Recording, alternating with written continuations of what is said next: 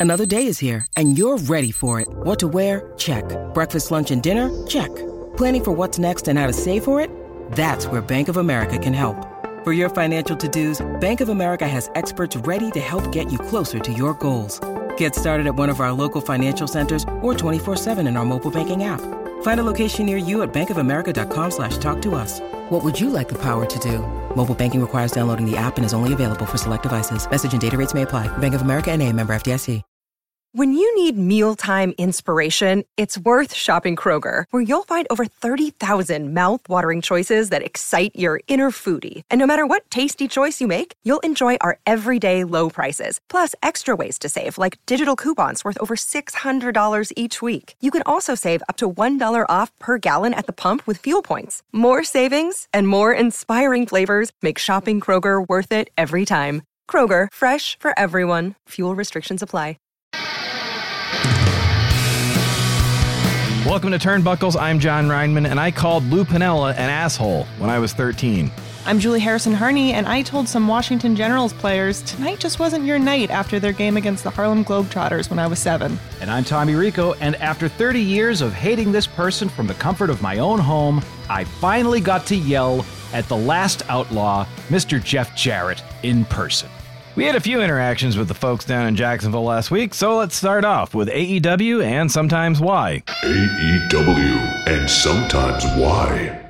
Well, Tommy, you are now the second member of the three of us, me being the one that's uh, been the lame so far. But you got to go to AEW Dynamite and Rampage at the Forum in Los Angeles. First of all, talk to me about going to the Forum. That to me is like as big a deal as just going to anything. What was that? Yeah. Was the first time there? It was my second time there. So my wife and I went to go see Marc Anthony in concert there, and that was terrific. I mean, it's a historic old building. It's definitely old. Uh, it's definitely not the right venue for NBA basketball at the moment, but it's still a great smaller venue. Um, it looked to be about 10,000 sold for uh, AEW. And so there was really, I mean, all the good seats were taken. There was just a smattering of like nosebleeds and like obstructed views that weren't uh, filled with seats, but it was, it's a magical arena. I mean, it does have, it does have a feel uh, and it does have a charm to it. So I'm glad it's still around and being able to house wrestling and uh, a very, very good wrestling card. Um, really, it was all, it was all like the other side of the roller coaster. It was downhill from the moment we got there all the way. It was crazy. It was Yeah. like we got there and the AEW dark taping felt like Dynamite or Rampage, and it just got better from there. Wow. Uh, the, the the arena filled up pretty quickly. Um, it did smell like a High Times Magazine awards show in there, but I brought my nine year old son Lorenzo with me, and it was it was a fun time. You Um, learned some stuff. he, yeah, he, uh, we didn't leave our seats. We were there for hours and we never left our seats. We didn't go to the bathroom. We didn't go to concessions. We were glued because the shows, plural, were all that good. And they stacked the card. It's the it's Los Angeles. It's the Forum, so they put their best foot forward. Um, I will say that the show was so good that the tiny bummer of the wrestler we were dressed as only doing a run in barely registered. Orange Cassidy and the best friends did a quick run in to save Danhausen from the clutches of Satnam Singh, and it didn't bum us out at all because the show was that good. Um, we walked in as Daniel Garcia was finishing his up his matchup for uh, Dark, uh, and it was just everybody was into this thing and there were chants and there was craziness uh, let me get the negative out of the way right away so that we can focus on how great the show was. Uh, aew technically they need to work on one thing uh, for the live shows. There needs to be some form of screens that are away from the cameras so that people seated in areas like we were because we were seated next to the ramp. So we were directly a- awa- across from where the wrestlers walk out. So I got some really good shots of entrances, and you know we got to see all these wrestlers live. It was amazing, except for when matches escaped the ring, which in AEW they tend to. uh, we couldn't see anything. So it's never good when you have a large portion of the crowd chanting, can't see shit, can't see shit, and trying to get so occasionally when the cameras were facing away from the Tron, the big screen in the background, they would they would give us a shot of what was going on in the ring, but they couldn't do it consistently because there were other camera shots that would catch the Tron. So they couldn't air it there. So because you can't do that the whole show, there's got to be something above the the lighting, just up in the ceilings. They have to work on that because that really hurts the live experience because everybody was so into it and there were large portions of the show that maybe we couldn't see as well or at all. Um, the flip side of that is that the show was so good, most of the time everyone was standing up. So it wasn't a, a question of sitting down or standing up. I mean, everybody was pretty much on their feet the whole show. Um, you know, that reminds me of like when the sound is not working, like for a comedy show. Cause I know yeah. that like Bill Burr, when he played Madison Square Garden, uh, the sound was not working. And so one of the balconies, I think to his right, they couldn't hear the first 10 minutes and kind of ruin that whole thing. But I mean, like we've all been there where it's like something's technically off. So yeah, but that does sound like a solvable problem that by now they should have. Do you think it was because the building was so different? Do you think maybe it was, you know, Jumbotron issues with the forum where maybe it wasn't quite up to par for this kind of wrestling show? I just think physically they don't have the screens because mm. I haven't seen them at any other show. Like when people have taken pictures from the inside of the the other AEW shows I've seen, there are no screens above the lighting where the television production takes place. So that's that's something they have to work on. Also, just a small quibble because it really didn't matter in the large like the spectrum of emotions that we went through. There was a mild disappointment in the building because um, Mercedes Moné did not show up. Uh, but I who said she was going to? Exactly. I think it was greatly overstated online by certain people because there was like this natural kind of letdown when she didn't show up. And then it was just like, okay, next. It was yeah. the show was so good, everyone got over it within about 30 seconds because and that's the other thing. AEW's production is relentless. There's no breaks. They just went in from dark, they went into dynamite. After dynamite, they taped another dark match, and then they went straight into the rampage. There was no idle time. There was no intermissions. There was no production breaks. It was just all just like going down the luge. I mean, there was no stop. And that's why the show was so good. And that's why they got a hot crowd throughout. Yeah, some people left after Dynamite, but not a ton, just enough to make a little bit of a difference. But, you know, uh, Rampage showcased the acclaimed, who they were the meet and greet beforehand. And their meet and greet sold out almost immediately. So they had to add a second meet and greet afterwards. They're and, very acclaimed. Yeah. And the acclaimed yeah. didn't wrestle. They didn't wrestle. They the did a comedy had bit. a little flub from that, what so I that was another tech online. Can but, I just say that, by the way, I know that it's a wrap. I know that it's like you're trying to get everything in, but man, he just kept going. He kind of blew his own flub a little bit. Like, I would have been like, I thought there was a way to save that, but he just tipped it too much. See, you know, there's something that, that it's from the comedy world, and I think it could apply to any kind of public speaking, especially cutting a promo, which is the crowd doesn't know you messed up until you go, oops, I messed up. Then Correct. they know, like, uh, name drop here. I think this is a name that's going to age quite well. I worked with Michael Longfellow last week from Saturday Night Live. I think he's the next weekend update guy personally. And I said that to him because he had one joke that he kind of messed up. Now, Michael's a young guy, he's in early 20s, but I said, dude, you know, I was like, from a guy who's messed up a zillion times, just don't say you messed up. Make up something new and they'll, they'll just move on. And he did, he was funnier playing it off but I think that applies here too. Where I watched it, I watched the clip that went viral, and I was like, you know, it wasn't the worst. I was like, it wasn't horrible until he was like had the deer in headlights look, and then Billy Gunn saved him. But I was Absolutely. like, man, you, you I was like, you could have gotten through that, and then just made up some like, oh, we got to go reshoot this for whatever. So you know, I'm just saying he's that good that I was like, this wasn't terrible. It wasn't well, a terrible flub. I will, I will counter that with with two things. So both of you worked w- for the Tonight Show.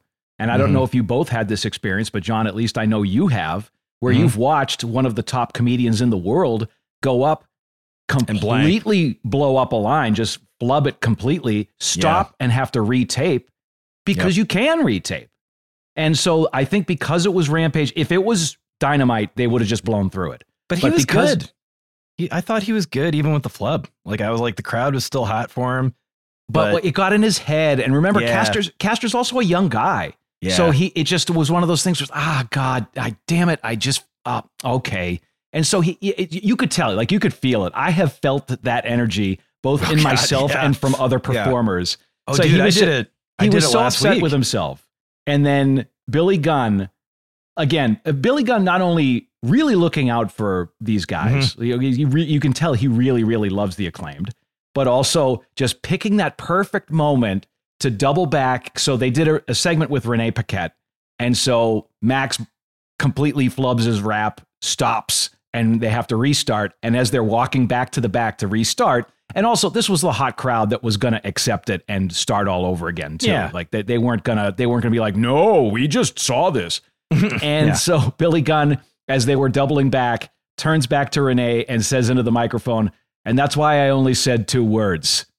And place erupt. But it was just pitch perfect. Billy Gunn is so good. And he, again, as a veteran performer, as a guy who's done this a lot, and a guy who's not known for his his chops as far as being a, a promo guy, seems to know how to do a promo really well.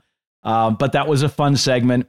I mean, guys, it was awesome. Well, let me ask before before we go on, Julie. I mean, coming from a social media background, would you have taken control of that if you were AEW and kind of put out the outtake? It's just kind of a yeah, this happens sort of thing, or do you think it was because like Tony seems so transparent with some of that that maybe if maybe I guess they didn't want to seem like they were burying Caster, but say that was someone that was more say that was like a Billy Gunn. Say that was a Mark Henry or something. Do you think they would have put that out as like an outtake? Like, yeah, this happens. Sometimes I or just left it in yeah. broadcast. I remember when I saw it because it wasn't the show, obviously. The where where I found it was on social media. I think two things about that. The first is that it, it taped on Wednesday, but it the show's on Friday. So the problem with releasing it from an AEW perspective is technically you're still probably hyping up your Dynamite show as opposed to moving on to promotion for Rampage. This is a logistical thing. The other thing is, I don't, I don't think it's a bad thing. I thought it was, especially if Billy Gunn had such a good button at the end. Yeah, Like if you know yeah. you have such a good button that that gets you out. I thought it made them so authentic and real. But then that's a question for wrestling that I think CM Punk really helped usher in is blurring the lines between reality, who these wrestlers are in real life versus who their their personas are. Is that I I'm curious to know, do you guys think that's okay? Do you as fans like the fact that, you know, Max Caster kind of dropped his persona? This wasn't a work, that was a total shoot that he messed up. I'm Well- I'm curious to know your your takes. Julie, I think you made you helped bolster your own point there is that they let the fans take the narrative because they knew the fans were going to have social media clips of it and put it out there. So Hmm. just let them have fun with it. Why not? They don't have to put a produced version out of it. They just just let the fans do it and they did. And that's where you told like I had no idea that it was being circulated and you let me know. And I wouldn't have known otherwise. I wouldn't have gone searching for that clip. Meanwhile, I had my own clip that we did not put up. Yeah. Yeah. Could have had Um, millions I, did, of I didn't catch Billy Gunn's line though, so that was the key. That unfortunately I stopped taping before he he doubled back. But Tom, you got to see everybody at this show. And two questions for you. Like, where did it rank in terms of like, did you ever go to an Attitude Era WWF taping back in the I day? did. Yeah, I went to Attitude How did this Era. feel? How did this feel compared to that? Honestly, it, w- it was hotter. It was a hotter Wow. environment because remember the Attitude Era had a lot of filler. There were there were definitely Mm. filler segments. I mean, the Attitude Era did have uh, they, they did put focus on a lot of like second and third tier talent, which was great, Yeah. but it wasn't always entertaining. it was like it was great that they got everyone involved, not so great in the execution. Um, but yeah, I went to Russo- Attitude Era. Brusso I- did I mean- have something for everybody, just to in his defense. Like that Yeah. was the difference between now versus then, which is Oh, there was course. something for everybody. Now it's just kind of like eh, No, they, know. they did a much better job with the mid card and the lower card back then, for sure. Mm-hmm. Yeah. Um, and I, I mean, you know how I feel as far as like what my favorite era of WWE is. That would be Ruthless the post Attitude era. That would be Ruthless Aggression and uh, the SmackDown Six era. Uh, and I went to those shows. Actually, I would say the SmackDown show that I went to, where Hulk Hogan and Edge won the ch- tag team championship. oh, That I was was probably I was at that one. Yeah. that was the hottest WWE show I had gone to because I'd gone to a couple of like I did get to see The Rock versus Rikishi in a steel cage um, during Attitude, and that was good. But it What was like you know that was really the hottest WWE show I went to. I went to a SummerSlam years later that was not great. Um, it famously had the Booker T Batista botch match where Batista had come back from injury and then botched the finish. Um, so I, Did I they need to book Tractor? Yeah, Tra- they could have used Tractor in that one. Um, oh God, he's probably coming show- back. th- as far as like the heat went, there was just no lag. It was crazy. And I will say, as far as like talent that is over, Jamie Hayter, Britt Baker, they're as Oh, over yeah. as anyone in WWE. Yeah. Uh, Bryan Danielson, uh, Of course. Konosuke Takeshita was crazy over. Um, House of Black, Mhm. House of Black is fully rehabbed, fully spooky, and fully over. And I will say that I think to save Malachi Black in the short term, because he came back looking like he is in great shape. He is in now a tag team with uh, Brody King, the the uh, Kings of the Black Throne, and that team is really great. My idea for them: have them go for the tag championship, and then have them go for the trios against the elite.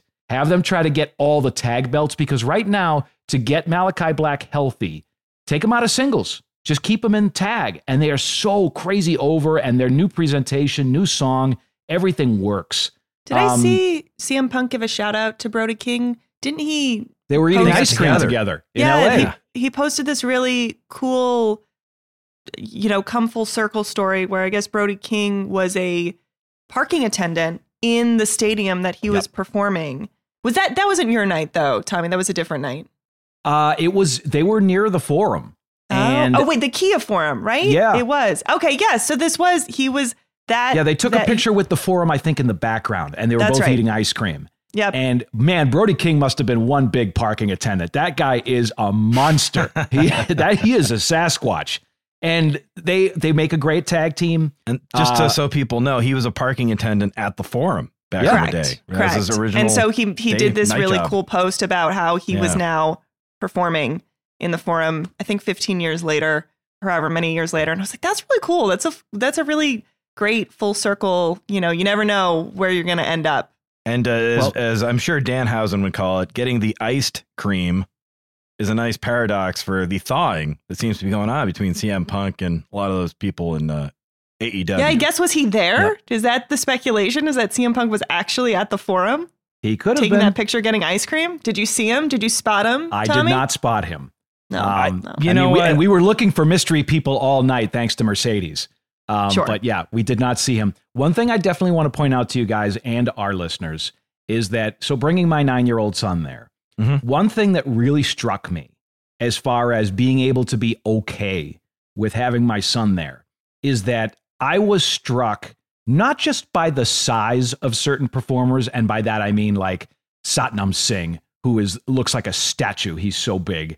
Um, Brody King and uh, Bill Bill Morrissey, uh, Billy Gunn. Looking at these people that barely look real, Yeah. but then also to contrast that, looking at guys like Hook, Bryan Danielson, Jungle Boy, Danhausen, Orange Cassidy, and being able to look at my son, and we're such big fans of AEW, and being able to look at these guys who are, and don't don't hear what I'm not saying. All these guys are in phenomenal condition. That's not it. But looking at regular sized performers going in there and tearing the house down, it made me so happy because I, I'm going to come clean on something I haven't said on the show before. I'm a former anabolic steroid user. Uh, during my bodybuilding days, I had very, very acute body dysmorphia, and I hated the way I looked, and I wanted to be bigger and stronger. It comes with PTSD and being bullied my whole childhood. And so I luckily was really smart about the way that I use them. I was as smart as someone who could, who is doing something really dumb can be. Uh, I took really low dosages. Uh, I did not impair my organs at all. I've had I've I've checked out with a clean bill of health pretty much my whole life. Uh, I took way way less than the average steroid user. And one thing I don't think people that if you don't know a lot about steroids, one of the problems is steroids become like a a self-feeding beast where it's like you're taking one, but you can't just take that one. You have to take this other one to mask the effects of it. And then you have to take this other one on top of it to not retain water. And then you have to take, I didn't do that. I took a very simple anabolic, uh, and it, it certainly worked. Uh, there was some nasty side effects, including uh, mood changes. Um, I didn't take them for very long, and I kicked them out of my system. I haven't had a, a, a steroid in my system for over 25 years. Uh, I anyone who's thinking about them, don't. Um, mm-hmm. With diet and exercise, you can absolutely 100% achieve uh, similar results, if not the exact same or better. Uh, the strongest and the the most in shape I've ever been in was off steroids. So to see these guys who are in amazing condition but realistic, and to have mm. my son there and say and not have a bunch of 260 pound jacked up gorillas just who can barely make it down to the the ring and they're just in there and throwing haymakers and and you know doing these big beefy boy matches like I like to, to say every now and then. Yeah, you need those guys in certain situations. But WWF, when I was growing up, it was just all that. Everybody yeah. was that big. I mean, even a guy like Bret Hart, who was not big guy, a giant. He was. He's Two, a I big, still remember two hundred thirty-five pounds. He's and I think he's come clean tall, over, over steroid pounds. use. Dude, so, some of those mid 80s shots of Bret Hart. I mean, I think jacked. he stopped, but man, like an 86 or so. Whoa. Yeah, I mean, but to, you, to see Bret to see a guy for a while, one of the biggest the anvil, I, I, the anvil was just a big dude. Yeah, I think Bret was like trying to keep up for a while there. He well, he huge. had to because he felt the pressure. It was like he yeah. wasn't going to main event over Hogan and Savage and all these other guys. So I love to watch a show where 20 Do years we know from that? now, I just my just son so and I are going to go. Trouble. Hey, everybody from that show is dead. Uh, they all yeah. died in hotel rooms at 38. Yeah, you don't want that. Um, so one of the biggest pops of the night was watching Hook who is maybe 200 pounds, maybe, suplexing Bill Morrissey. And it was just this picture perfect, beautiful technical suplex because eh, he's just, he's got so much of his dad in him. He's got all that training. He's got, and he was an amazing lacrosse player in college. So here's this 200 ish pound guy. I'll, I'll just suplexing a giant, and it was amazing. The, pl- the roof blew off the place for that. I, will just add to that. I won't go into details why, but and Julie, I don't know if you, if Paul ever looped you in, but when you know the backstory of Taz and you know their family, there's a very special bond there between Taz and Hook, and so that's why it's so cool on a personal level.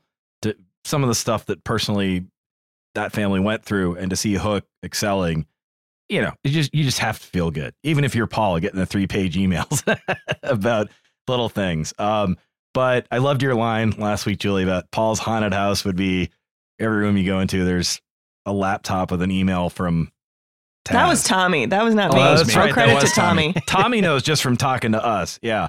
Well, two things I want to say to that are we'll, we'll get to Morrissey in a second, but just on my end as an adult, um, you know, it's a new year and it's, you know, we're all, we all make our resolutions about trying to get into better shape. And I will say that as someone who's just a comedic fan of Danhausen, um, I'm trying to get into better shape. I just like I, before we were doing this, I was exercising, and it's partly because there's this thing where it's like, you know, I'm not that much difference in age between me and some of these guys, and they're not like freakishly. They're just in shape, and it's just like, you know what? It's good for you to be in shape, and you don't have to be this Herculean thing. So I think they're role models for adults too. So I want to give props to them for being themselves because, and, and on the other end in WWE, that's why I love Sami and Kevin so much, where it's just like they're believable dudes that do the best they can to be athletic. And it's like, yeah, that's healthy, especially, especially, I mean, like KO, big dude. And man, we know, hopefully he lands in the right place for him when it's all said and done. I think he'd be fantastic in AEW if certain someone comes back and blows it with him again. Um, but Sami Zayn too, just uh, kind of rewriting, you know, what the definition of wrestler is. And I love all the people in AEW have done that. But from the creative standpoint, what people are talking about, Morrissey, did they kill that character though? Because I understand it was a great moment, but am I going to be able to take him seriously? And Tommy explained to me how. So I think that Big Bill is a mid card guy. And I think he's going to stay in the mid card. I think he's going to be a, a legit threat because he's so big. But Mhm. as far as his skill level, he's not a main event guy. You're not going to be able to main event uh, Big Cass slash Big Bill. Um, but what's he going to do now that go- he's been tossed around? You know, Well, he he was tossed around by a tough guy. And also remember that, first of all, let's be honest, to get that spot correct, Big Bill has to help. Oh, of course. That suplex. Yes, I'm just talking character wise. That's all I'm talking about. I have total I- respect for him I- for doing the move and going through with it and selling and everything. It's just as a character, I'm like, you know, I've seen you thrown around. Like He's he's six eleven and three quarters. He's chiseled. But He's a legit He's not a good mic guy, and he's. I don't see him as a main eventer, and I don't think. You know what? I got to be honest. I don't think he some, he sees himself as a main eventer. I sees. I think he sees himself as a guy who can get other guys over and make a good paycheck doing it, and I think that's what he's going to do. Do you see? Let me ask you. I'm going to really jump veer off course, and I'll ask both of you now because Julie, when I was there, and I don't know if this was happening when you were there, but uh, when I was there, there was a lot of talk about a return for Big Cass and Enzo. That was a, a hot rumor, and there was more to it than I think people let on. To the point where I think I I don't want to talk out of turn but I, I do remember Paul saying they won't be our problem. And he said it in a way that wasn't as dismissive as usual. He said it in a way as like, just in case, I just went in and said, hey, we got plenty of tag teams. We got the OC, which is ironic when you look at that whole story. And did you ever hear talk about Cass and Enzo coming back to WWE when you were there? I didn't know. Do you, let me ask you this. Since Vince is kind of going scorched earth here, do you think he'd make a play at this point? Because those guys were over when they were, and I wonder if that's why Big Bill was like, yeah, sure, why not? I'm just speculating. I don't know, but like, you, you would have to figure a lot of guys are, a lot of people might be jumping ship, especially how they've seen how well New Japan has treated certain people. Wouldn't you figure a lot of people are going to probably walk out if Vince comes back? He's going to need someone to. Can- I, I don't know if their contracts allow for that. That was something I was trying to figure out. I don't know if they can there's walk. non there's non competes, but as we've learned, if you've put your if you've put money away, you know, six months goes by pretty quick nowadays. If you've saved, I mean, like it seems like every month someone's coming back that we're like, oh god, it's been six months already, or whatever it was going to be, or it's been three months, depending on your contract. So, I just feel like a lot of people are going to be jumping or let go. If it's Saudi Arabia buying it, I feel like they're not going to look at Cass and Enzo and say, "Uh oh, red flag." I think they're going to say, "Sign me up." I think the the Crown Prince is going to go, "Wow, Haku and Andre the Giant, sign them right now." And then whoever it is, uh, well, En- yeah. Enzo Uh-huh. Enzo Amore Enzo Amore is a mess. Um, there's a reason he's untethered and not with a wrestling company, and it's because he can't work and he's a head case. So I don't think he goes back anywhere. Hey, he was the original Dexter Lumis in Survivor Series in 2018. Yeah, if Dexter through- ran I rope was going through a first with his time. forehead into the I was going through a rough time. This is the very special episode of Turnbuckles today. I was going through a rough time, and I was at the tail end of a mini stroke that I didn't get treated for 11 months. And before I went to get hospitalized, one of the last things I saw was Enzo. And I will admit, not knowing if I really saw it or not was one of the things that made me go get help. When I was like, "Did was that really Enzo, or did I just hallucinate that?" But no, that was really him. And uh, yeah, you're right. But they were talked about. That was a. Yeah. I mean, he but- he got caught up in speaking out. I mean, I think with with um, Big Morrissey is that he Morrissey has his demons for sure. But he But seems like he a got- decent guy deep down. Yeah, uh, well, and he didn't get caught up in that stuff. Like, Right. yeah, he was he was deemed difficult to work with, and he was, you know, He was some- young. Yeah, He was, a, he was a kid. yeah. So I think I think that he and he really came up from underneath again by going through the indies and doing his due diligence and getting in shape. Um, Good for him. Enzo has just continued to embarrass himself by continuing to blab and you know nobody nobody's signing him nobody's rushing to sign him and he's not like he's working a bunch of indie dates either so there's there's reasons for that I, I will say though, I mean, just on a human level, it is somewhat understandable that someone would act out that way when they're when they're not allowed to go back and do what they want to do. And you know, again, I'm not trying to um, distance him from any of the serious charges against him, but to say I'll say some of it or most of it's not true. Yeah, it is natural, but that's where someone who's close to that guy needs to reach out and say, "Hey, man," and you know, and just it's again, I'll I'll get off my soapbox here, but it's that's a thing in our country where we all talk about mental health, but I wonder how many people are really reaching out to friends who might need the help. And I look at Enzo as somebody, and then there's a comparison from the 80s, 90s, and WWF then now WWE, another tag team wrestler that uh, maybe they could help each other. I don't want to name that person. I think we all know who. Uh, someone that might have known Chad Frost pretty well from Young Rock. If anyone's been reading up on that, uh, do you guys know about that? No. Go, wa- go watch the latest Young Rock. There's a character named Chad Frost, and it is the first subtweet I've ever seen via casting. Huh. I'll just say that you're gonna t- t- you're gonna watch. It'll take you about five seconds and go, wait, did he just sort of generalize blank blank blankety like? Because he doesn't want to get sued, I guess, Dwayne. But he buries someone in the show in the Oh. episode. Chad Frost, not no relation to Chili McFreeze. I was going to say, Stone was that a rejected name for Stone Cold Steve Austin? I absolutely think it was like a rib two ways that Steve would laugh at, but the other person not so much. But it was pretty uh yikes. Um All right. So Young- in this Young in this enjoy it smorgasbord of wrestling, what do we want to cover? Good show. What Well- what do we most want to cover? Well, let's go through. So I want to talk about Jeff Jarrett because we've heard again, Jeff Jarrett, my first two weeks at WWE. So that covers what half my time there? No, uh, not quite, but still um, a decent percentage in the overall scheme of things.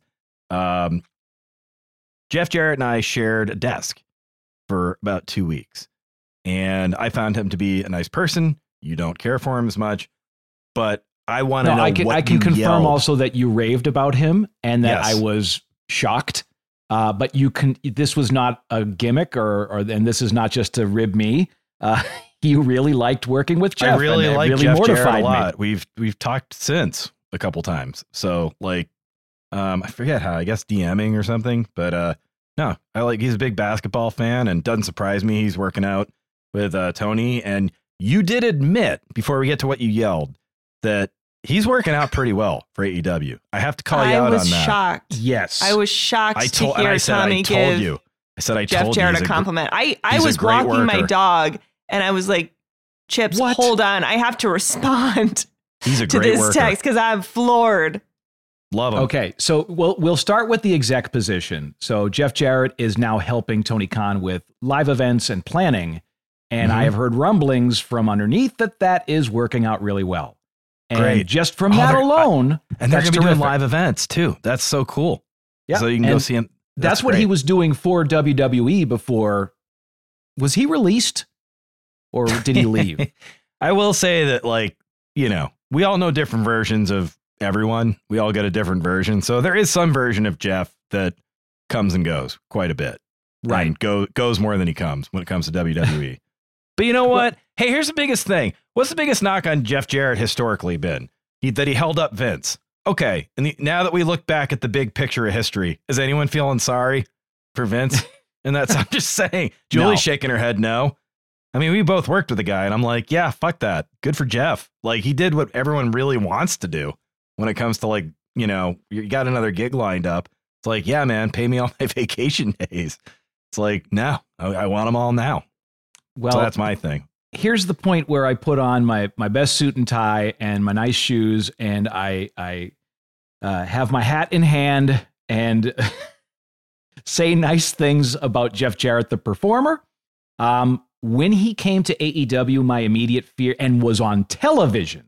See, I did as as far as being an executive, I don't have to see him, so I didn't have to worry about that. But when he started wrestling matches, I was just like, oh Jesus Christ! I because I immediate was like he's going to go over my favorites. It's going to drive me nuts. I'm going to not watch AEW anymore. And so Jeff Jarrett shows up in crazy shape for a 53 year old. Um, Yep. is still able to work matches really well. He's still And so double he- J. he has been smart as far as like he has disguised himself by working in a tag with Jay Lethal, which helps a ton because you have Jay doing the working and then Jeff doing the work working outside. You know, Jeff is doing the heat garnering and uh and Lethal is in there doing the wrestling. And Jeff can still go when he has to. And so I have hated Jeff for a lifetime. And I was there with my nine year old son. And one of the unusual things about an AEW match is that everyone is so over. You end up cheering for everyone in every match. Like it's there's very few times where you're legit booing someone because and when you are, it's because they're they're over the top heel. They're supposed to be hateable. So when Jeff Jarrett, Satnam Singh, and Jay Lethal come to the ring to interrupt uh, the Golden Globe winner and uh, Danhausen cutting a promo, there was a moment, and again, this is the, the type of magical moment that can only happen when a wrestling fan that watches way too much wrestling and knows exactly where the breaks in someone music, someone's music is, and knows exactly that the f- people in front of him that would they would be uh, obscuring this type of yelling uh, have gone to the bathroom. So there was a moment in time where Jeff Jarrett is coming down the ramp, and the people that would have been in the way of me yelling were taking a pee.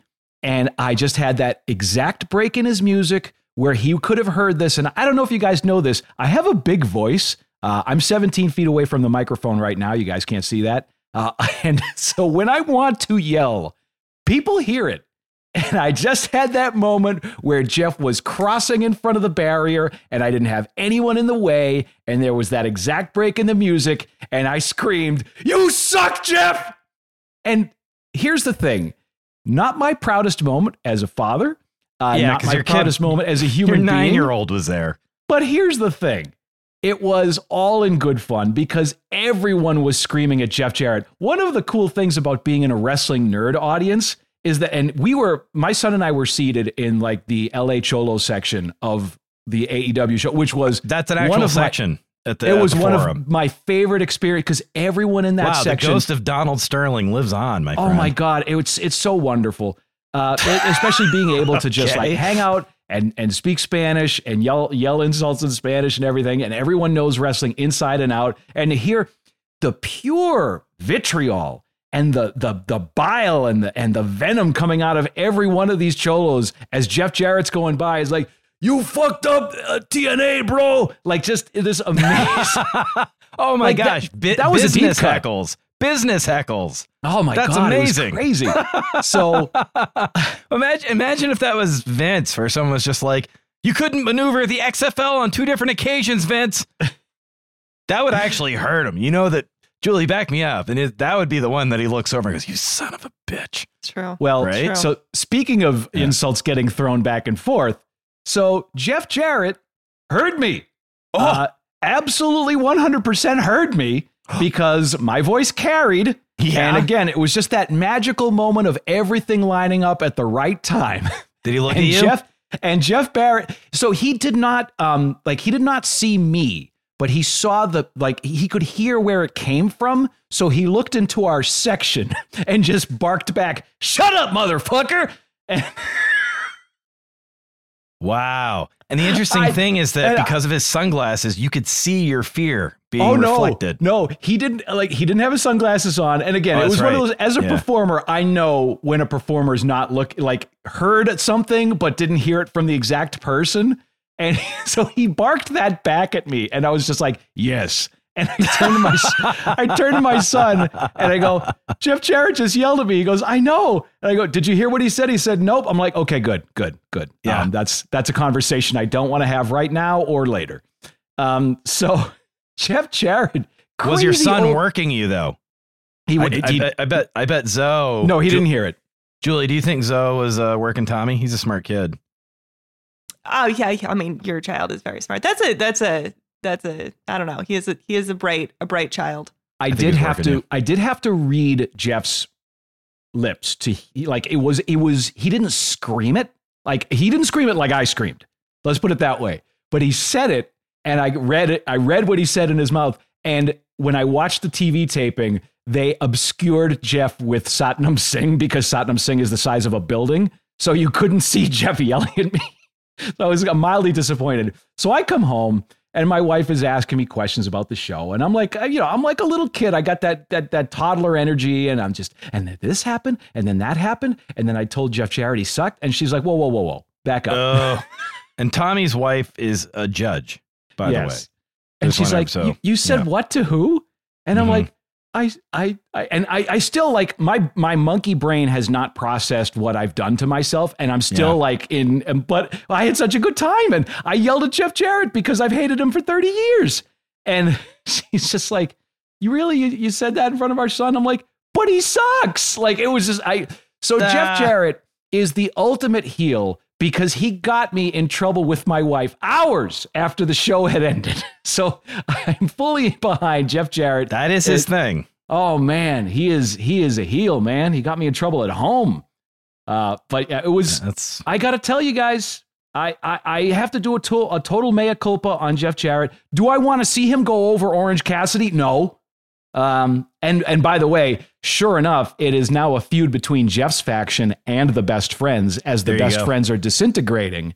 So does Orange have the full support of his his tag team when he's going into battle now with uh, Jay Lethal on Wednesday? I don't know, but um, but at least we did get the orange run in because we were both dressed as Orange Cassidy and like there again, the show was so good we weren't bummed about it at all, and we did get to see Orange, so that was that was fine. But man, uh, uh, lived out a great moment and a less than great moment with Jeff Jarrett. Do you think Well- Orange Cassidy's wardrobe is like Doug Funnie's, where you open it and it's all just the same outfit? Like Yes. In his closet, the- exactly lined up perfectly. All, it's the all opposite- denim. That's all yeah. it is. It's the opposite of Henry Hill's in Goodfellas, where he opens his closet and there's like every type of plaid and like houndstooth jacket. It's the it's just all denim and then gray and denim. white t-shirts. Exactly. The orange does have an array of t-shirts now. We were wearing the gray orange uh, variant with uh, the picture of uh, Orange Cassidy on it, and he had his uh, All Atlantic Champion t-shirt. So yeah, he has he has diversified his wardrobe. Follow up question. Who do you think has more denim in their closet? Orange Cassidy or former WCW superstar Jay Leno? Oh, that's Jay Leno. I mean, come on. Yeah. Just based based on age alone, Jay Jay has a collection of denim oh, spanning generations. A denim off would be fun though between the two of them. I was gonna say Jay almost became a wrestler. Like when he was starting out in stand up. He confirmed that last time we talked. That, no, 'cause he I was like, did- didn't. Is that yeah. true? He, he doesn't want to. He doesn't talk about it very much. I, What? I don't know why. Yeah, he keeps kayfabe, J-fabe, if you will. Jay Fabe. Um, that's a segment on his on his show. No, but uh, Tony should get him in. That'd be great. Like to be go fun. go against Peacock. That'd be a little deep cut. That'd be fantastic. Like, here's my question. And then if uh, all of a sudden Orange starts doing the Kevin Eubanks, like if he starts laughing, like, yeah, it's a good one, Jay. That'd be good. I'd like to see that tag team. Um, but I got to ask you, speaking of funny people, segues, son, uh, what was it like seeing Danhausen come out for the first time? Did you go nuts? Because I would have lost my shit if he came yeah, we did. We, Yeah, well, was it and awesome? the thing about Danhausen is you expect him with the best friends. You don't necessarily expect him to get his own intro with his own Titantron thing, and he like they had the full Danhausen music and intro. Good call. So- Good call yeah. in L.A. Yeah. It was the, the only disappointment was like I was fully expecting, especially after all the ink that he got with the New York Times, that he was going to have a match maybe on Dark.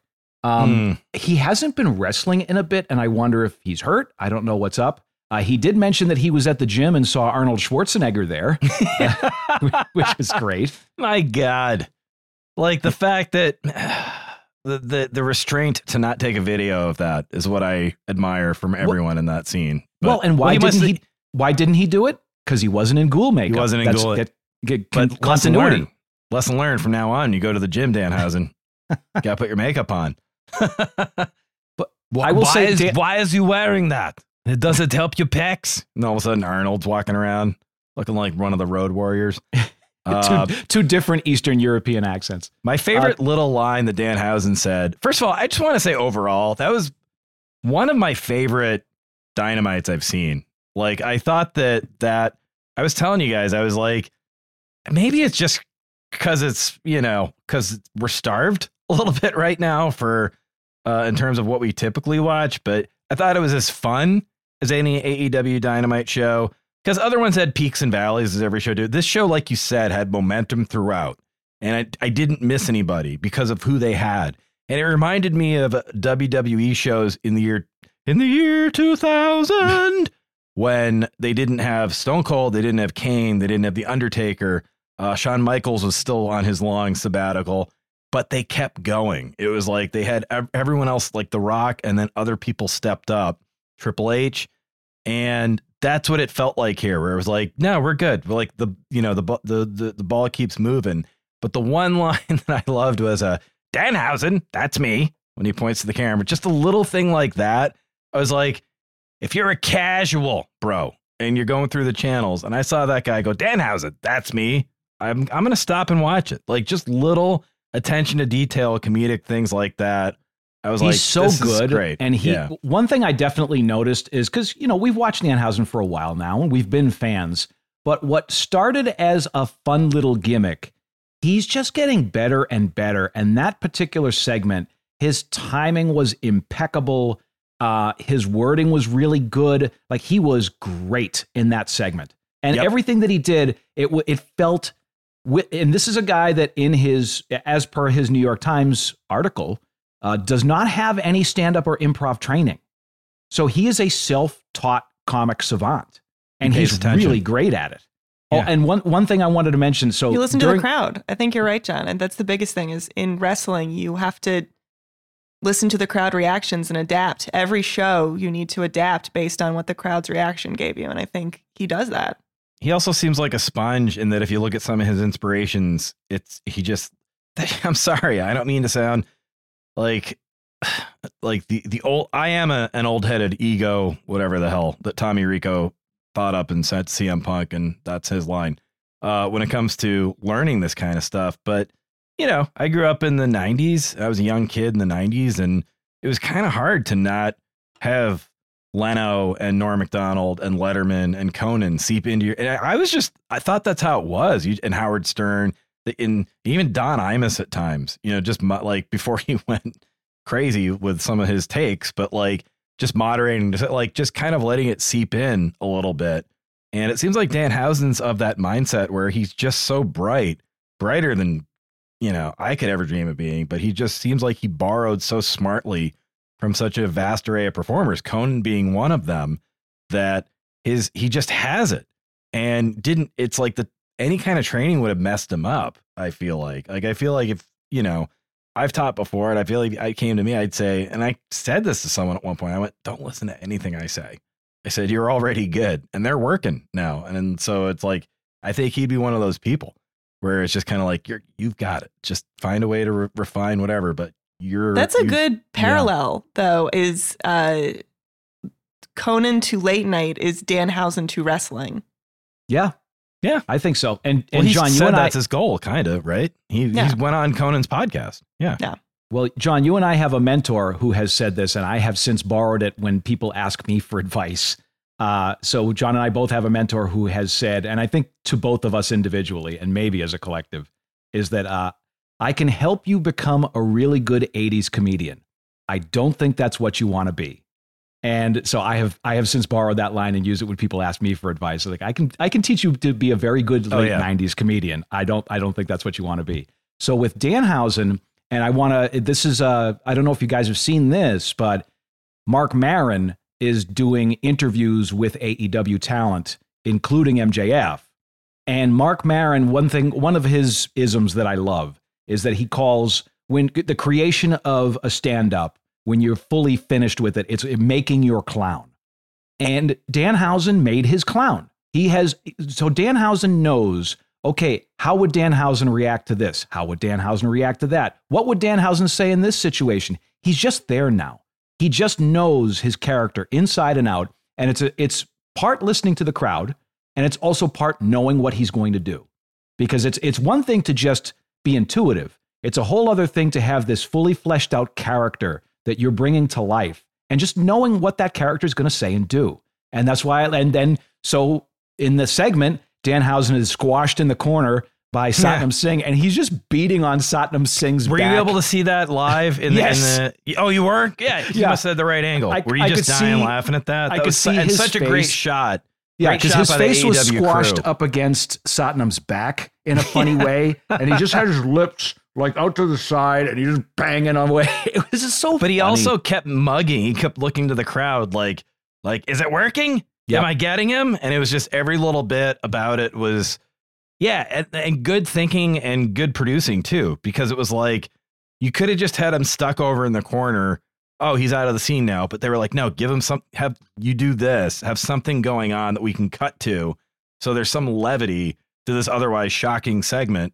And uh, yeah, I just it, it must have been awesome. And what about when Orange came out? Did you and Zoe? Because you guys were cosplaying as Orange Cassidy. Oh yeah, I mean we went nuts, and I mean it was really fun walking to, into the arena fully dressed as Orange Cassidy. There wasn't as much cosplay as I expected, so it's like you know father and son Orange Cassidy, Julie you know, got some eyeballs. At each other. We're looking at Well- each other right now, like, mm-hmm, yeah, Yeah. But at the same time, fun, but well we we uh we weren't close enough to Orange to make uh, eye contact or anything, and it was a run in. So and which Orange Walk in. Cassidy typically Walk doesn't do. Yeah, it was a, it was a a, a quick stro- a power I was gonna say when you said he you did a run in, I was like, the hell did I miss yeah first? Yeah, So it was on Dynamite. I'm, I'm, I'm sorry, it was on uh, Rampage. Right. And so that was all we saw of Orange and the Best Friends. Uh, but they did continue the storyline of, you know, are they together? Are they not? Right now they're together, but Trent Beretta and uh, Chucky T look conflicted as far as like, is Orange their guy or are they thinking of turning on him? Uh, one thing I wanted to say too, we I I put over Jeff Jarrett. Now I'm going to put over Let Me Up spots. One thing that really helped Dynamite was the dreaded Let Me Up spot. I hate Let Me Up spots. I hate Let Me Up matches. I hate so that is when something that is not great is put on TV or in front of the live audience to let the crowd down so they can come back up again for the next match. well, but- hold on a second. It's not just that. It's it's to add levity. Yeah, like hence let me up it's some comedy or it's uh, it's some intrigue or it's something that's not just bam bam bam bam bam intensity Well, so and, the, and this segment wasn't great, but it really served its purpose. Was the JAS Jericho Appreciation Society coming out? Oh, yeah. and then having uh, Action Andretti and Ricky Starks interrupt them. how crazy That was it to see chris so much. jericho was it crazy to see him after all these years still be so over and Yeah. so- such an integral part and We- billy gunn i mean just like two guys that like i mean you already talked about like but those two guys i mean it's like they tra- like in terms of their overall i guess i would call it um you know you know their their pull you know the, the their gravitational That's what it is. powers Mhm. is It's like the it, it- factor. yeah they still feel like it's like did it feel like that in person that it was like this could be 1999 and these guys are still getting it done It felt like it felt more than that. It felt almost like family members because, and oddly Wow. enough, you s- you use the term uh, gravitational pull because for whatever reason, Billy Gunn and uh, Chris Jericho decided to linger like right in front of us, Mm. which was just weird because it's these, these two guys that I've watched for a lifetime. And uh, so Jericho, he came out with the JAS, so that was with his whole group. So that was we all sang Judas, you know, front to back. yeah when, and and Lorenzo knows all the words, and I know all the words, and we're singing away. And then so Jericho came out to do commentary for Rampage, and he came out and we did it again, and it was like we had never done it before. And it's just that magic that Jericho has that he's just he's just got it. He's a guy. He's a performer that you can't take your eyes off of. And like we all do, he says and does dumb things. He's been in the public eye forever, so that's going to happen. But absolutely enjoyable to watch. And I actually almost preferred seeing him come out by himself for uh, the commentary for Rampage. Uh, we got a brief uh, glimpse of Paul White as well doing uh, commentary for uh, Dark, um, but it was just real quick. He was like he didn't make he didn't Show, have an intro. right? Yeah, Big Show. Paul White. He uh, he just popped in to do commentary, but he didn't have an entrance. So they didn't like play his theme. He didn't come out and say hi to people. He was just, he was just doing know, his they, job. They, they just they didn't want any to draw any attention to Paul Yeah. White. They just wanted him to kind of slide in there. Yeah, because he, he's in. invisible, of course. Yeah, exactly. At, at yeah, ab- seven Oh, foot. but you had you had a celebrity there, didn't you? Who interacted? Oh, uh, yes. we didn't How- meet him, but we No, you didn't him. meet him, but well, there were there were two celebrities I saw. One was pretty. I, you guys saw Tim Robinson. Those photos backstage, right? Yes. I remember seeing that and I was like, you know what? This picture could be, I mean, I don't know. Nothing's historic anymore. Everything's just in the moment. Everything just goes so quick. Yeah. But to me, in a way, it was like, this picture is something because I feel like this picture will represent a moment someday of the two alternatives that might become the mainstream. I think Yep. you're right. Because it was right. like, here's here's the rejected SNL guy who has a better sketch show. Yep. And then here's Danhausen, who's in the New York Times for wrestling. Neither one of them is in the NBC Universal side of things, which traditionally wins. And I saw that picture and I'm like, that's the place to be. Like, I mean, that's that's what's happening. That's what's going on. You called And- AEW punk rock, didn't you? Yes, I did. which is weird in and of itself that Ryan Yes, called sure. something punk rock. But I said it and then I realized, wow, that sounded goofy. But then you guys said, no, it's kind of that works. So yeah, I feel like that's what both of those are. Yeah. Where Tim was just like, you know what? Fuck it. I'm just gonna do things the way I was always told I couldn't. And Danhausen's everyone, almost everyone in AEW has done it that way. And when I saw that picture, I was like, holy shit, I think you should leave. And Danhausen, I mean, that's what's up. You, know, those should bookmark that quote because for the rest of your life, when that comes true, you're going to be like, I said it, guys. I that said AEW it. is This right here. rock. Yeah. Well, I mean it. I mean, look, I mean, AEW for everything they went through at the end of last summer and end of the fall, I mean, they should not be doing this well right now. And, you know, everyone said when WWE had this stuff go on recently, oh, watch, Tony's going to blow it again. He's not blowing it. Like Tony, uh, the, the famous quote that Bruce said to me uh, my last day, person to person, was take control of the moment and make it work for you. And it's so hard to do. You usually fail at that. But you know what's interesting is that when you actually do try to take that spin on life, you usually succeed. When you really put your mind to it and say, I'm going to take what's in front of me and juice it for all that it's it's worth, it does kind of work out. I feel like Tony's kind of doing that now. And I feel like Tony has done two smart things, which is he's just kept on doing good shows, the best shows he can, um, knowing that, you know, when uh, Julie knows this from when we worked together in late night, is that my philosophy was always, even if you're not number one, you should do each show as if you are, because you never know when the audience is going to turn and check you out that night. And Julie, you were still there, and I had already left at a certain point when a very infamous person decided to go on Twitter and take some shots at the Fallon show. And I don't know that they were at that point quite ready for everyone to tune in and see what they were up to. I think they things had kind of fallen off. I think Tony Khan has been smart and that it's like he's done two he said, okay, we're just gonna keep doing our show as if people are watching. The ratings have been down. The Russos of the world keep calling that out. Um, okay, fair, not fair, whatever. They keep doing good shows. And now that people are starting to go, man, screw WWE, because we're going to get to it very briefly, I think. I think that's fair to say. I think it's we're getting fairly to the screw WWE point of things. And for me, you know, I'm almost 40. I sorry, unless it's Santa Claus coming in to run the company, I don't see myself doing another WWE fan comeback. I've already done it four or five times. And then you reach a point and you go, okay, enough's enough. But They make it really that. hard to be a fan. yeah, they really do. I've, I- I'm at the point where I'm like, screw this, you know. And then it's like, you know, sort of like the Red Sox. If you're in, you know, we're going through this other rebuilding thing, and I'm like, man, no, I went through my whole childhood with this. No, they. Well, you. with Triple and- H and uh, Stephanie, you were very close to bringing your daughter to a, a show. You you said within the Yeah. next few months when it's in the area, Yep. I think I'm going to bring my turned- daughter. when she turned and that has to be off the table now. I have to A imagine. hundred percent off the table. When she was yes, and I, yeah, I've said that on air and my and my other media gig. I, I've said that that yeah, when she turned six, that was going to be something that I thought she might be ready to go do. She loves Uncle Howdy. She loves all that stuff. I might not be into it, but it's not about me. No, not now. And um, but I think Tony's done that. And then the other thing is that big crazy issue. everyone was like, well, now he's done it with CM Punk and um, you know, with the elite he kind of just let thing in a weird way him his quote negligence that everyone was saying has really worked out Yeah. and it's something that tommy and i talk about all the time which is when we're trying to just kind of cool ourselves off for two new england guys but yeah, man, you just throw the rope to the other person. Just let them do their thing. If you just kind of stand back sometimes, no pun intended, if you know the history, the context of the wrestling term stand back, you want to go on YouTube and look that up. If you do just kind of go, okay, and just let it sit, some things age like fine wine. And I feel like this punk thing, it's gone from restraining orders allegedly to he's having ice cream with the employees and everyone's fine with it.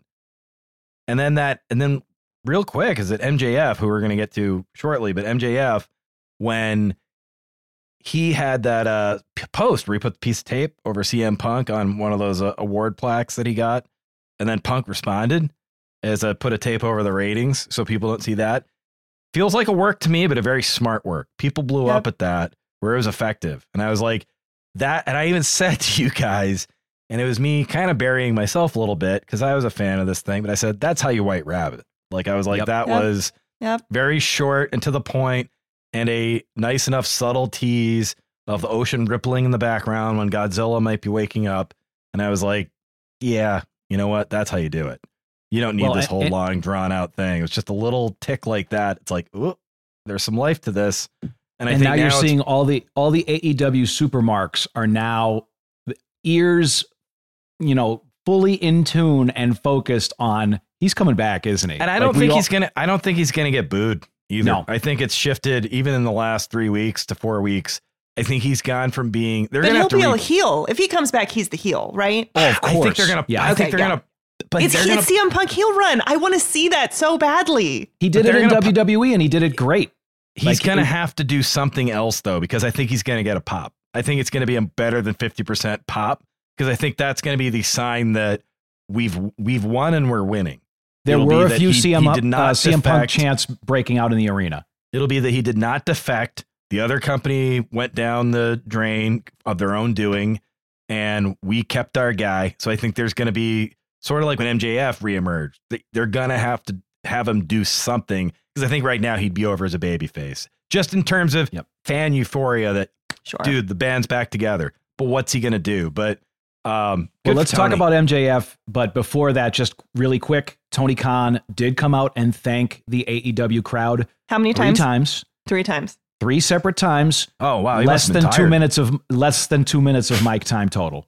He literally, it was just like, "Hey, Less thank you guys more. so much. You guys are great. We couldn't do this without you." Thank like it was just, it was short and to the point, and no like entrance video or music or nothing. It was What just, was he wearing? "Hey, I'm Tony Khan." Th- Uh, he was wearing like a like a tweed Slacks? blazer or something. Yeah. Yeah, he was he was like he was dressed well, but it was it was cold, so it was like cold Glasses? weather gear. Was he wearing his glasses? No glasses, no glasses, because of course Tony does Now not wear glasses get- anymore. Now we're gonna get the email from Tony Khan. Now, Yeah, when now he's the angry. Yeah. All right. No, I know the feeling. We all have something like that. For me, it's Speaking of Hawaiian angry- shirts. You know, you always wear Hawaiian shirts. I haven't worn Hawaiian shirts in eight years. God damn it. But Well, yes, speaking of angry, th- there were two angry celebrities in in the house because they were roasted by one Maxwell Jacob Friedman. One did better than the other than the Yes. other, I should say. But you know, one was having fun. The other, I will just say that Ken Jeong made me laugh out loud. Yes, that was, that was great. fantastic. He sold was that. His his expression was perfect. It was really like well I was like, man, for his first real, like his first wrestling angle, that guy nailed it. He's know? just funny. Like all the Yeah, all- like everybody I know in the LA scene that started with Ken Jeong because he was you know he's Yep. a legitimate medical doctor and he Sure, so all, all these poor comedians who couldn't afford doctors he was caring for several of them. Uh, but Yeah. everybody loves Ken and Yep. Ken did a great job. Uh, the other celebrity was Freddie Prinze Jr., who was feeling pretty good. He was red faced and drinking a beer and looking like he was having a good Hey. old time and feeling no pain. Some big news though that Freddie Prinze Jr. was at that show. That's and that- pretty big. That was something we got to talking about. Um, and I believe I talked about it last week, but I'll restate. I think I think it's gonna be Freddie Prinze, Stephanie McMahon, and Triple H going off to do the, the the their version of the Michael Scott Paper Company with more success. Well, that was a very successful company, the Michael Scott Paper Company. It They won. was. So I think, yeah, I'm gonna that'll be the the Michael Scott Wrestling Company. Well, will guys, be- tec- technically, Freddie Prinze Jr. is kind of a WWE talent appearing on AEW because he does voiceover for the WWE documentaries. So yeah, he, but there's a lot of guys in those documentaries that, but he's doing it doing currently. business with. He has currently narrated several docs that are coming out. Oh. So he's technically, I mean, he's not an employee, but he's definitely a, a talent that WWE utilizes. Did you look in his eyes AEW. though? He looked like he looked at he was he was stealing secrets. Freddie Prinze. Did you look at him during those? He looked very like and, and then and then how do you do this? And he's kind of taking notes. He just kept saying, and- "What did I do? And what did I do?" And J and JBL's like, well, I'm going to tell you all the secrets. And he's like, okay, great, yeah, hmm perfect. Um, yeah, kind of like Joe Pesci in Home Alone. Um, hey, Freddie Freddie Prinze Senior was uh, running buddies with Leno, so there's your maybe he goes to that wrestling company. ah, I'm just saying, who's going to sign Jay Leno? did you Wouldn't it be both nice like? that was Did you both like the problem? MJF Yes. roast? I loved it, and everyone said he went over the line. But I'm like, man, here's the thing: if you if you don't go far enough, they're gonna cheer him because they were cheering him anyway. And I get people saying, I get the like, well, he was racist. It's like, guys, not in a way that cut and will start hashtag trending on Twitter. He was ra- he, he was movie villain bad, which is kind of how you're supposed to be. And I'm sorry, but if the fans keep cheering you, you got to keep going until they. Jerry Lawler's talked about that so many times that he didn't want to slap Andy Kaufman. He hoped that they it got far enough on its own, and it wasn't. Like the fans were egging them on and wanting more. So I thought it was he did what he had to do to get heel heat in a way that was dorky enough to be like, oh, he's just a jackass. So that well, and I opinion. also I also think that MJF is doing a meta commentary on cheap heat and old school heels. He's clearly doing a character that is making fun of how business used to be done. It's a very very he's like he's walking a very very razor thin line, but I think he's doing it well. As far as it being racist, could it have could it be con- conceivably racist? Maybe he said the word konnichiwa, which is Japanese for hello. That Yeah. doesn't seem to be too racist.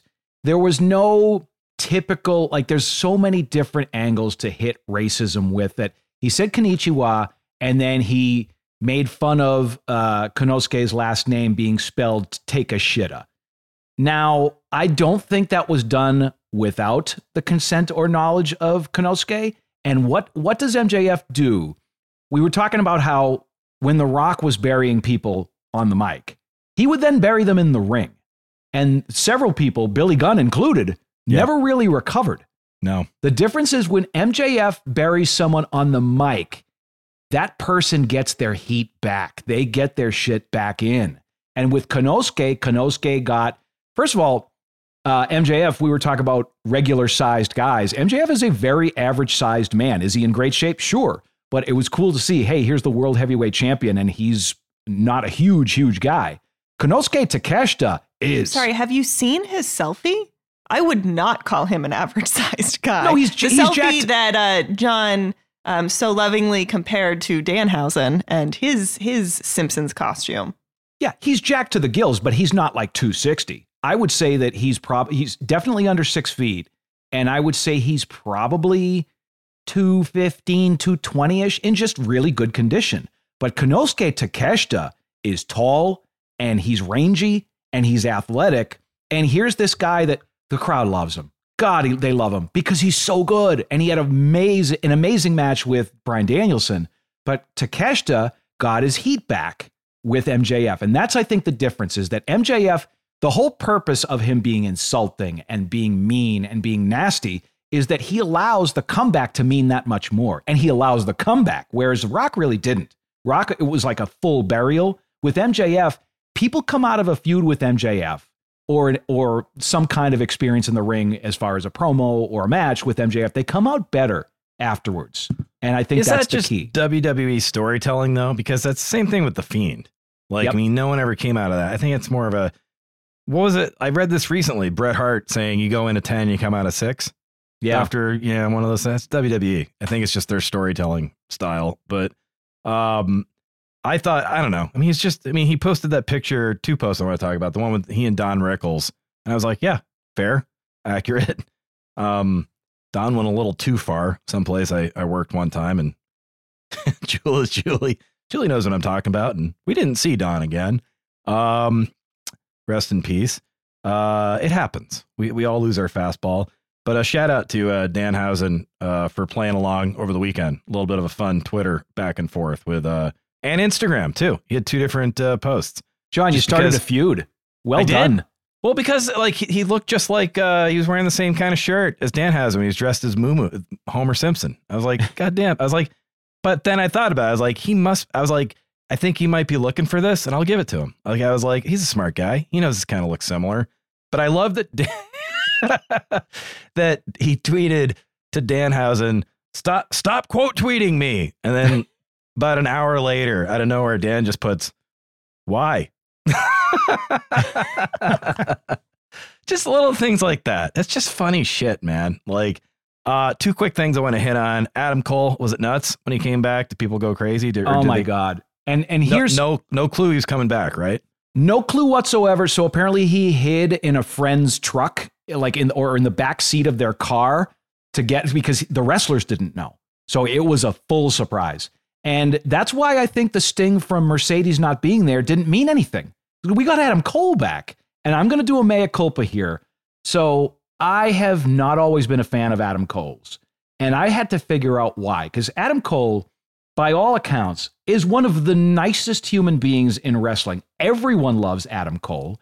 His work in the ring is impeccable. So I'm like, why do I hate this guy? So I really had to break it down because it's one of those things like, why have, and I remember looking back at like, what's my experience as far as watching a lot of Adam Cole matches? It's when WWE had to basically move half the NXT roster to the main roster because there was there was some things going on, and Adam Cole with a busted wing basically carried Monday Night Raw for weeks. He was wrestling when he shouldn't have been wrestling, and he was just outrageously good. So why don't I like this guy? And I got to break it down. Like, okay, all right. First of all, Adam Cole, it's a it's a bias built from years of watching WWE Yeah. is that uh, he's not a big guy. He's a very average size guy, a slightly built guy.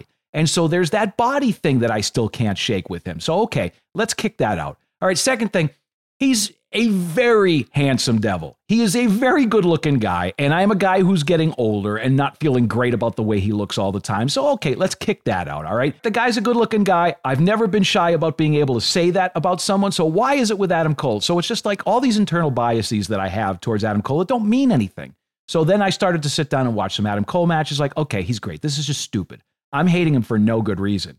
And then he shows back up. Like, again, total surprise. He shows up at the forum to cut a promo. And Adam Cole, as soon as his music hit, the place exploded. I have never heard an ovation that loud. I- couldn't hear my own thoughts as Adam Cole made it down to the ring. And I was so happy because this is a guy that I had cleared my biases of and was now really happy to see and totally wasn't expecting. And he was so good because we were fully expecting him to retire. The hmm. way he was selling that and the way he had taken us on a journey, it felt like he's going to say goodbye. And we were all, no, like everybody's like legit worked up. And he got us all, he took us on the journey and then said he's back.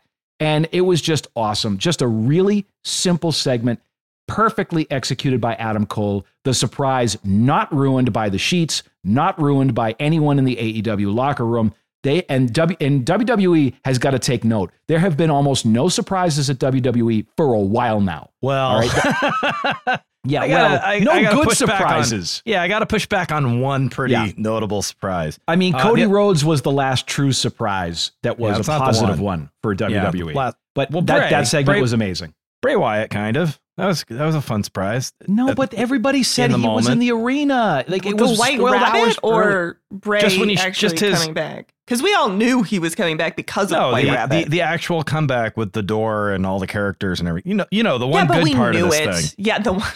But we all knew it was coming. It's kind of I, I see Tommy's point. It's like to have the per, uh, someone show up there and Sure. pay it off immediately. It's like, oh, okay, yeah. Well, Um, and, and by the way, people love themselves some Adam Cole, and he's a guy that they cannot have him dicking around in the mid card. He has to go straight to the top. He's got to be one of the top guys immediately because he is over like Rover, and I've never heard an ovation like that in my life. And was so proud to be part of that because it felt great. It felt great to welcome him back. Where So did you welcome get over Adam like? Cole? Where did you get over like Rover from? I don't know. It's just an old guy thing. I've heard that I've heard Okay. that a lot. I just But, want to uh, make sure we give credit where credit's due as far as Can- podcasters go. can CM we, uh, Punk came up with that and sent that to Tommy. Oh, so that he interesting. could Yeah. use. Yeah, yeah. They Yeah. they swap off. It was payola because for and the because uh, he's old head punk and he's a heel, he gave it to you and Conrad because he's a heel. that was his heel, but now he's a heel again.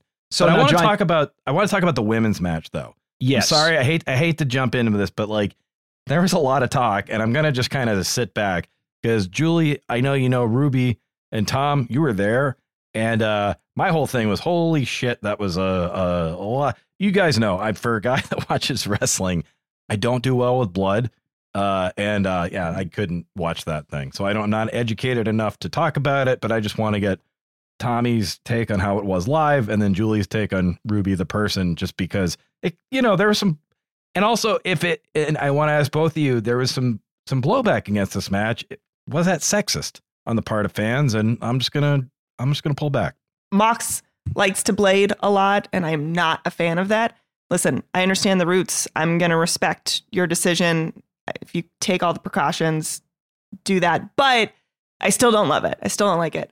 However, don't become more judgmental against women doing it or pull back more. Don't be okay or, you know, let it slide for the men's do it. And then you see the women's match and be like, oh, I'm horrified. How dare they? No, it's the same thing. It's equally not safe. I'm not a fan of that. But in terms of more power to them, yeah, do do do your do your blading match if that's the case. I thought it was uh because if you're gonna do it, do it really like if you're gonna blade, freaking blade, man, do it. Go go for it. Don't just do a little bit. Just go the full way. And you know what? Ruby Soho did that, and and kudos there. And you know what they say. You know, women and blood don't mix, but once a month, boy, do we have a crime scene on our hands. So I don't know what you want.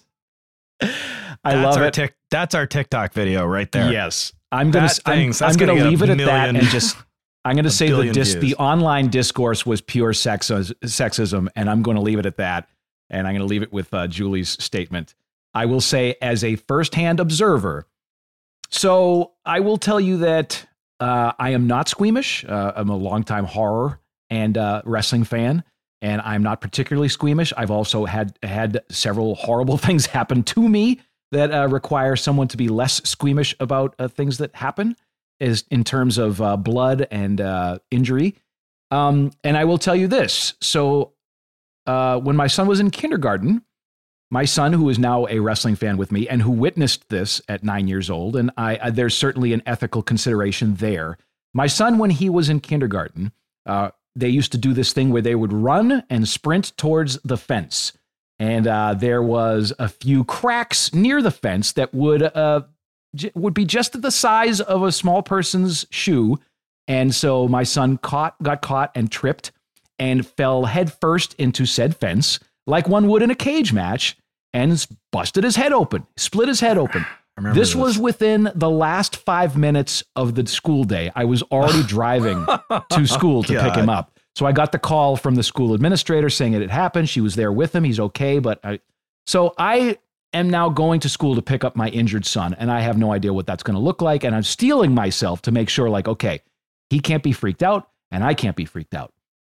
And I went, and it was literally a wrestling injury. He had a five staple cut open on his head, and he was covered in his own blood, and he was not freaked out. He was not happy, but he was holding calm, and I held calm, and it was a really, really difficult thing to do. But it, being able to not freak out about that is important because if you have a child that is squeamish and freaked out about that stuff, they're going to bleed more. So, one of the keys to keeping him calm and keeping him okay before we got to the emergency room, and they stapled him up and he was fine. And he had five cool staples in his head that all the kids loved the next day when he went back to school. And so, because it's, it's, you know, it's a war wound eh? and the, and the kids all saw it. So, you know what he, I, I think Zoe should have done? He should have sat down as soon as he got back to school, called a called a, a scrum, and eaten some cupcakes and said, "I'm hurt. I'm young. I'm tired. I work with fucking adults." and that's how he quit school for Well, like he- six months. he took it he took it like a champ and he was there with me for this uh, ruby willow nightingale and uh, tay j match so one thing people have to remember is that if you're not an AEW fan or and you're just watching this match without any context, this is a blood feud. Okay, this this was a match. So uh, Tay Melo and uh, Ruby Soho have been feuding for months, and Tay busted Ruby's nose open. She had to have uh, reconstructive surgery, I think, on her face. And they wrote an angle where they had to write Ruby off a television, where they slammed her arm in a car door so she, they, she could get her elbow fixed. And so this was a blood just- feud. I just want to mention that's one of the crazy messed up things about wrestling that Julie and I always talk about is, oh, you're hurt? Quick, we have to hurt it even worse on TV. So Yep. it makes sense that you're hurt.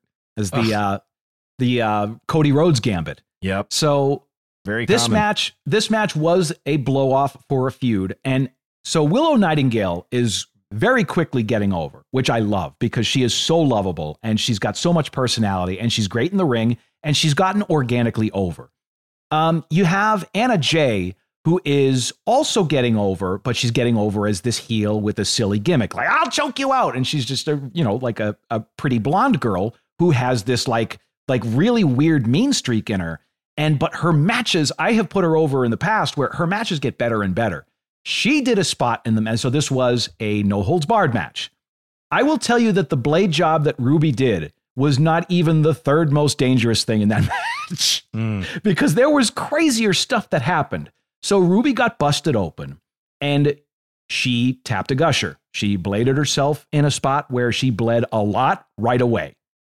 Now, again, we had just watched before this match on Dynamite, we watched the Escalera de la, Muerte match, which was uh, Kenny Omega and the Young Bucks versus the Death Triangle, Pac and the, the Lucha Bros. And we watched six of the greatest athletes that wrestling has ever had to offer all at once, just putting on this match where there was weapons and ladders and climbing and planches and topes and all kinds of crazy, crazy stuff. And all this Looney Tunes like cartoon violence. And all six of those guys walked away. All mm-hmm. six of those guys, nobody got hurt. And it was a miracle, an absolute miracle that these amazing six performers all walked away from that match looking almost like w- without a scratch. This match had consequences. And one thing that children need to know is that when you're working with weapons, when you're work, it's just working a wrestling match, period. But there are consequences. And blood, there's a reason it's red. Red is the first color that human beings recognize. It is a visceral thing. When you see blood, immediately you get freaked out. And that's Wait, for a hold reason. on a second. Are you saying that the reason, the rule that red, that blood is red is because it's the first color, or, or do we recognize it because red looks like blood? I'm trying to see your thought process here. Because I was just wondering, I was wondering if God signed something where he was like, "Oh, yeah, that probably should be red." Red, That's- red that's is literally the first color that human I- beings can recognize in the spectrum. So that is why, like, red is very visceral Again. to us. So you're For saying that's survival? why that's why of the blood blood? is that is It- the it- condition of which that's why blood is red, so we can. No, I, I mean that's not why blood is red. That's a, there's a whole other asshole, scientific reason behind that. But we freak out because blood is red, and all because it's just that primal instinct that oh, there's an injury, somebody's hurt, I'm Got hurt. it. Um, and so Can It's you imagine if that match was going on right now? I would love to have you two on commentary where Tommy is like dedicated to, and then Jon No, is I just the me com- googling and like, he's listen, blood is red because the, the cells. I want I want us to one day be big enough that we have our own Manning cast for Oh, yeah. for AEW. That Where would it's be just because where I could be the Bob Costas or Bill Simmons of wrestling, where everyone's just like, shut the fuck up. And I, I won't care. I'll be like, no, I mean the semantics of what you're talking about. Like just logically, like they die. Do you, do you think they like dye our blood red at the hospital when we're born? Is that part of the like we're initially are we are we orange blood? I'm like just like everyone's like anyway, AEW did a uh, got 100,000 viewers last night and uh it was mainly due to commentary, but uh, we got. I was gonna say we got to do it before the Manning times. brothers take Man, over we don't even have to ask the question or do the research. We know it was because of commentary. All right, so- yeah. To- Tony came out 11 times. He begged the live crowd to stay. Somehow they were they were able to eavesdrop and they didn't like it either. Well, Sorry, in- interestingly enough, guys, the most dangerous spot in the match happened n- like feet away from us. it was so the most dangerous spot in the match. Willow Nightingale had Anna Jay up for a power bomb, onto a table from the ramp down to the floor below. And she missed. And Yeah. the only thing that didn't kill Anna was the fact that Willow was protecting Anna on the fall for the table. But if she hadn't done that carefully, Anna would have split her head open on the floor. I mean, it's just a concrete floor, there's no padding. So that was the most dangerous spot in the match. It was just like, I don't know whether the, ta- the table wasn't set up right because it seemed like the table was too far in and Willow overshot it. And so instead of Anna falling on the table back first, Anna's back and head fell on the concrete.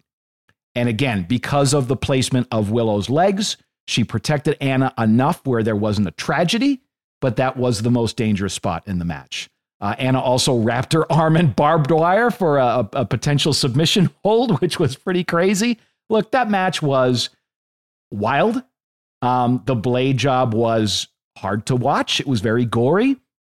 That being said, she finished the match, guys. She rest, she was bleeding the whole match. So she she was good enough to go. It was just a unlucky blade. She just bled a lot, but she finished the match. They won the match. They won the blood feud. And props to Tay Melo for taking a thumbtack spot. Oh my God. There was a gotta- thumbtack spot towards the end of this match that finished the match. And it was, I mean, I it- let's put it this way. Tay Melo, who is not popular, got an ovation on her way out of the arena. You know what we got to do? We got to hook Tony up with our friend Bloody Face, Kevin Hearn from up in Canada. He comes out, he comes out bleeding already. If you want to watch AEW Dynamite, it airs tonight and every Wednesday, 8 p.m. on TBS. And then there's AEW Rampage, Friday nights at 10. That's the weird show. That's the one I like. Oh my gosh, wouldn't you know? We just happen to run out of time for WWE. Our apologies. We'll try to book them the next time they're in town. But I think that was a pretty good episode. What do you guys think? Yeah, thank you guys so much for listening. Please subscribe, review, and give us a nice five star rating. Yeah, and make sure you tick our talk. We're at Turnbuckles Pod on TikTok and at Turnbuckles Pod on Instagram, and all our episodes are up on YouTube. And as always, see ya, buckleheads.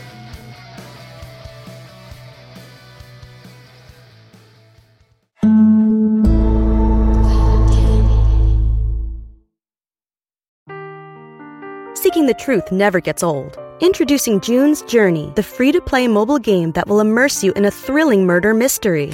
Join June Parker as she uncovers hidden objects and clues to solve her sister's death in a beautifully illustrated world set in the roaring 20s. With new chapters added every week, the excitement never ends. Download June's Journey now on your Android or iOS device or play on PC through Facebook Games.